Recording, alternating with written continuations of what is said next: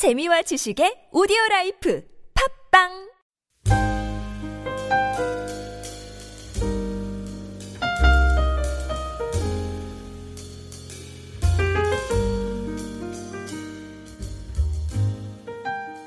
요엘서의 마지막 결론의 부분으로 하나님의 심판과 회복의 메시지를 이렇게 담고 있습니다.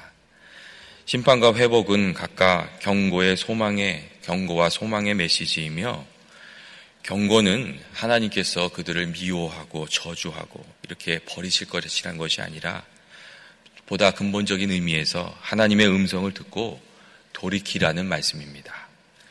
그리고 소망은 현실에 어려움이 있더라도 지금 현실이 아주 어렵더라도 하나님께서 주시는 그 약속의 말씀을 듣고 용기를 내라는 하나님의 말씀입니다. 오늘 성경의 말씀은 먼저 심판의 메시지로 이렇게 시작하고 있습니다. 요엘 선지자가 여호수아 골짜기를 여호수아밭 그 골짜기를 바라보았는데 오늘 이제 성경 말씀에는 심판의 골짜기라고 나오는데 그 심판의 골짜기에 아주 많은 사람들이 모여 있었다. 이렇게 기록하고 있습니다. 너무나도 안타까운 것이 하나님을 대적하고 부인하는 사람들이 그 심판의 골짜기에 아주 가득하였다고 그렇게 기록하고 있습니다. 그리고 여기에 그 사람이 많다, 사람이 많다 이런 게 반복된 그 표현들이 있는데 이 표현은 사람이 많다는 표현으로도 읽을 수 있는 구절이고 그 원어를 잘 살펴보면 그 안에 큰 혼란이 있다 하는 이야기도 그 뜻으로도 해석할 수 있는 히브리어 원어입니다. 다시 말하면 하나님의 그 심판의 자리에 많은 사람들이 있고 또 그 안에 큰 혼란이 있다 이런 이야기입니다. 요엘이 이렇게 하나님의 심판을 향해서 달려가는 사람들의 모습을 보았습니다. 여러분 그런데 이게 우리가 곰곰이 생각해 보면 우리들의 사는 그 세상도 비슷한 점이 많이 있습니다. 하나님을 사랑하는 방향으로 하나님의 백성으로 살아가는 사람들보다 점점 더 하나님을 부인하고 대적하는 사람들이 많이 늘어납니다. 또 예수님께서는 마지막 때가 될수록 하나님을 대적하는 일이 더 많아질 것이라는 그런 이야기도 해주신 적이 있었습니다. 하나님의 뜻보다 자기 자신의 이익이나 욕구를 우선시하고 하나님을 대적하는 사람들. 이런 사람들은 정말 하나님의 뜻을 깨닫지 못하고 또 그 사람들의 마지막 운명이 무엇인지 깨닫지 못하는 사람들입니다. 그래서 심판으로 달려가는 사람들이고 사실 어떤 면에서 그들이 깨닫지 못하고 있다는 점을 생각하면 어, 하나님을 믿지 않는 이들, 심판으로 달려가는 이들이 그들의 삶이 너무나도 안타까운 삶이라는 것을 우리가 생각할 수도 있습니다. 그래서 예수님께서 땅끝까지 복음을 전하라고 하신 그 이유를 우리가 좀 생각해 볼 수가 있게 됩니다. 또한 요한 이 요엘 선지자는 마지막 날에 하나님의 심판이 매우 엄중할 것이라는 이야기도 해주고 있습니다. 오늘 성경 말씀을 보시면 해와 달이 캄캄해지고 그 별이 빛을 잃을 것이다. 이런 이야기를 해주고 있는데 성경에서 빛은 하나님께서 모든 만민에게 베풀어 주시는 그 보편적인 은총을 이야기합니다. 하나님께서 이게 은혜를 베풀어 주실 때 이 빛과 비를 만민에게 이렇게 내려주셔서 차별 없이 내려주셔서 은혜를 베풀어 주시는데 오늘 성경의 말씀을 보시면 그 빛들을 다 거두어 가시겠다고 이렇게 이야기하고 있습니다. 그 빛들을 모두 거두신다는 것은 하나님께서 그간 베푸신 은혜를 모두 거두시겠다는 것이고 하나님의 심판이 아주 엄중할 것이라는 것을 의미하고 있습니다. 그리고 이 말씀은 빨리 심판의 엄중함을 깨닫고 그 길에서 벗어나 회개하고 돌이켜야 한다는 뜻으로도 해석할 수가 있습니다. 때때로 하나님의 오래 참으심이 악인들을 담대하게 만들어줍니다. 근데 그 담대함이 실제가 아니라 우리는 오해에 근거하고 있다는 것을 알 수 있습니다. 하나님의 오래 참으심인데 그것을 하나님의 심판이 없는 것처럼 이렇게 생각하는 오해에 근거하고 있다는 겁니다. 그리고 그들의 오해는 그리고 그들의 담대함은 심판의 때가 찾아오면 그것이 얼마나 어리석었던 것인지 깨닫게 됩니다. 때때로 많은 사람들이 들키지 않으면 된다. 남들도 다 하게, 다 하면서 살아가는데 의로움을 혼자서 지킨다는 것이 그게 무슨 의미냐? 하나님이 어디 있느냐? 그렇게 바보같이 순진해서 세상 어떻게 살아가려고 하냐? 이런 이야기들을 하면서 또 악을 행하면서 담대한 말을 하는 사람들이 많이 있는데 오늘 하나님께서는 심판의 날에 그들이 그 담대하게 말한 것들이 부끄럽게 될 것이다. 이런 이야기를 해주고 있습니다. 반면에 하나님께서는 또한 이 요엘 선지자를 통해서 이 악인들에게 내려질 심판의 날이 엄중하지만 하나님을 찾고 의지하는 이스라엘 백성에게는 하나님께서 피난처가 되어 줄 것이다. 하나님의 백성들에게 하나님이 은혜를 내려 주시고 그 은혜가 회복되는 시간이 될 것이다. 이러한 약속의 말씀도 위로의 말씀도 소망의 말씀도 어, 이스라엘에게 또 우리들에게 이렇게 해주시고 계십니다. 우선 요엘 선지자는 영적인 회복이 있을 것이라는 이야기를 해주고 있습니다. 이스라엘과 하나님 간에 맺어진 이 영적인 관계가 회복될 것이라고 이야기해주고 있는데 이런 말씀이 있습니다. 너희가 나는 그 내 성산 시온에 사는 너희 하나님 여호와인 줄 알 것이다 하는 말씀이 있습니다. 이 말씀은 하나님께서 다시 이스라엘 백성의 하나님이 되어 주시고 그들 가운데 거하시고 또 이스라엘 백성을 도와주시는 분이 되어 주실 것이라는 뜻을 담고 있습니다. 에스겔서를 보면 이스라엘 백성들이 하나님을 범죄했을 때, 또 심판을 받아서 이 포로로 끌려갈 때 하나님의 영광이 이 시온산에서 떠나서 이 성전에서 떠나서 옮기는 그런 그 환상의 이야기가 있습니다. 그런데 하나님께서 이스라엘 백성에게 이제 모든 것이 다시 달라질 것이다. 이런 말씀을 해주고 계신 겁니다. 너희가 나는 내 성산 시온에 사는 하나님 여호와인 줄 알게 될 것이다. 이 말씀은 하나님께서 이스라엘 백성 중에 다시 돌아와 계시다는 것입니다. 하나님께서 이스라엘을 다시 자기 백성으로 삼으셨고 이스라엘과 함께 계시며 그들을 지켜주시고 이들에게 복을 주실 것이다. 이런 하나님과 맺어진 관계가 회복되고 또 하나님께서 이들의 그 영적인 회복을 일으키실 것이다 하는 이야기를 담고 있습니다. 또한 이 오늘 요엘 선지자는 이 영적인 회복에 이어서 삶의 구체적인 정황에서도 하나님께서 회복을 이루실 것이다. 복을 다시금 베풀어 주실 거다. 하나, 베풀어 주실 것이라는 그 약속의 말씀을 주시고 계십니다.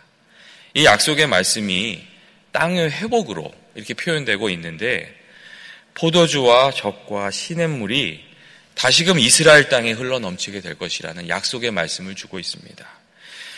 이 사실 이 포도주와 적과 시냇물이 다시 회복될 것이다 하는 이 이야기는 어, 열풍과 함께 메뚜기 떼가 이스라엘 땅을 휩쓸고 지나간 후에 이스라엘 백성들이 경험하고 있었던 그 심판의 상황과는 완전히 반대되는 것이었습니다.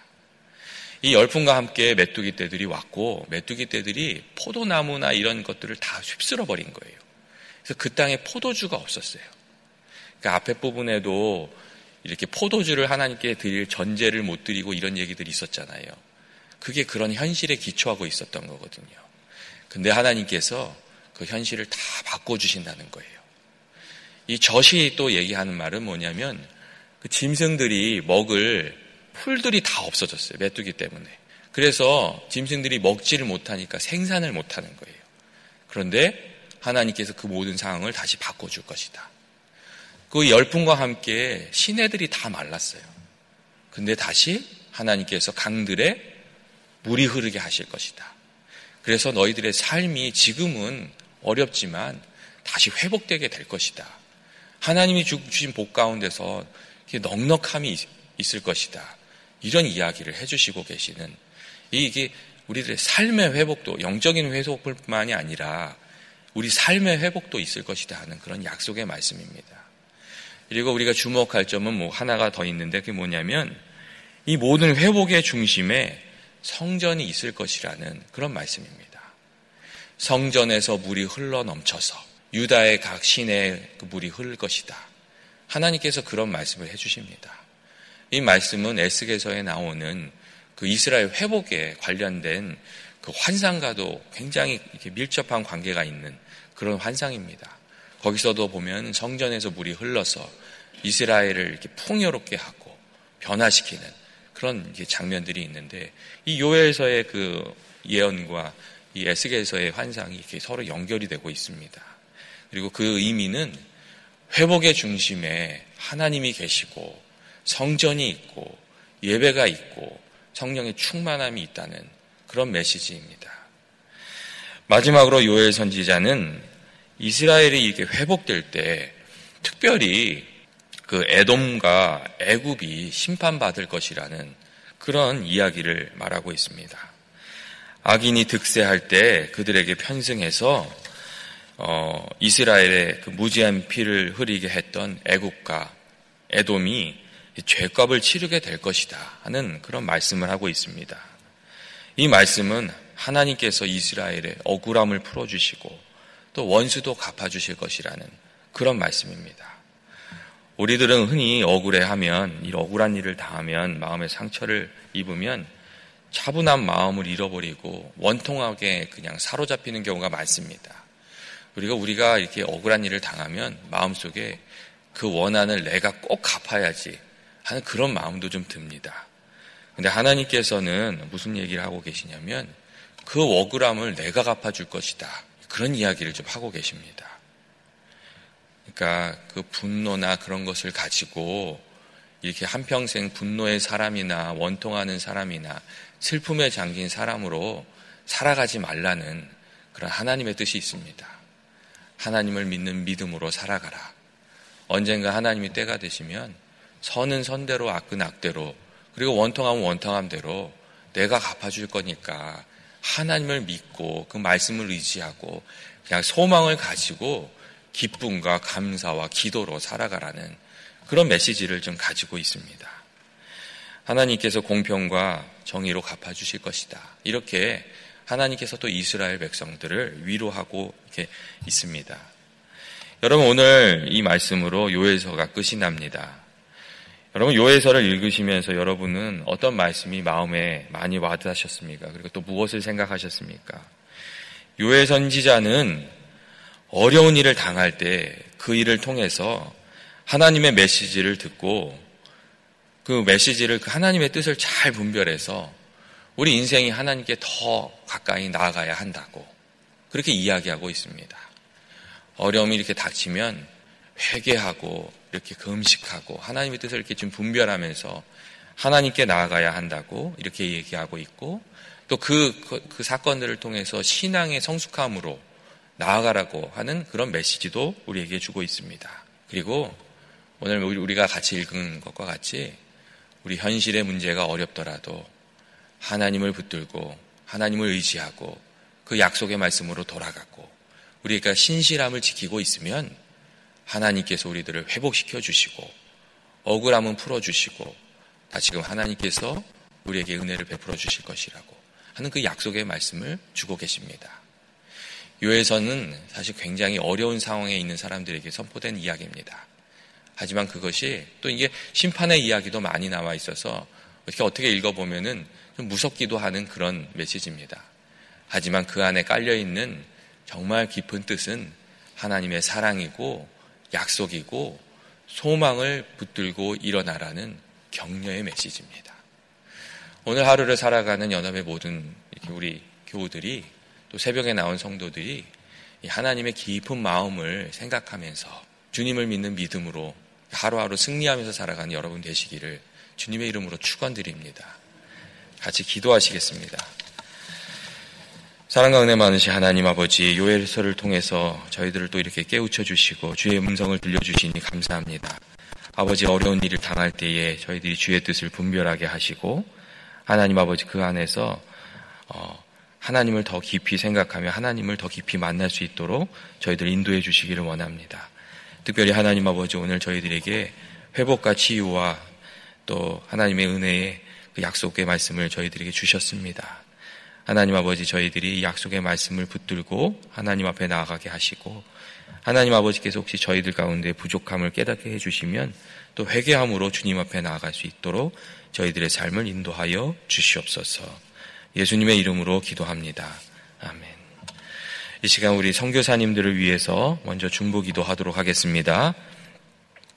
성교사님들을 위해서 그 가족을 위해서 또 성교지를 위해서 성교지에 있는 영혼들을 위해서 하나님께서 그곳에서 말씀과 성령으로 함께하여 주시도록 시간 한번 같이 기도하겠습니다.